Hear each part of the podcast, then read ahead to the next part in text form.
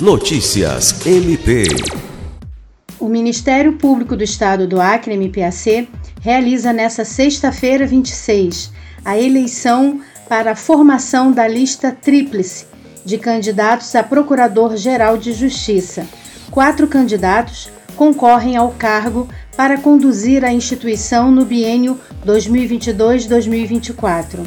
80 membros, entre promotores e procuradores de justiça, estão aptos a participar da votação, que se dará de forma presencial em sistema de cédulas de papel na sala de sessões do edifício sede do MP Acreano no horário das 8 às 17 horas.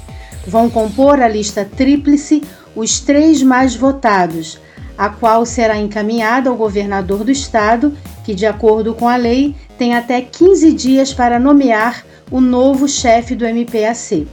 Os procuradores de justiça Carlos Maia, Cosmo Lima, Danilo Lovisaro e o promotor de justiça Rodrigo Curti disputam a sucessão da atual Procuradora-Geral de Justiça Cátia Rejane de Araújo Rodrigues, que encerra o mandato no início do próximo ano.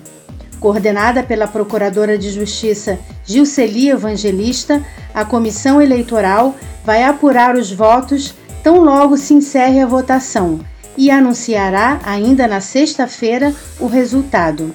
Lucimar Gomes, para a Agência de Notícias do Ministério Público do Estado do Acre.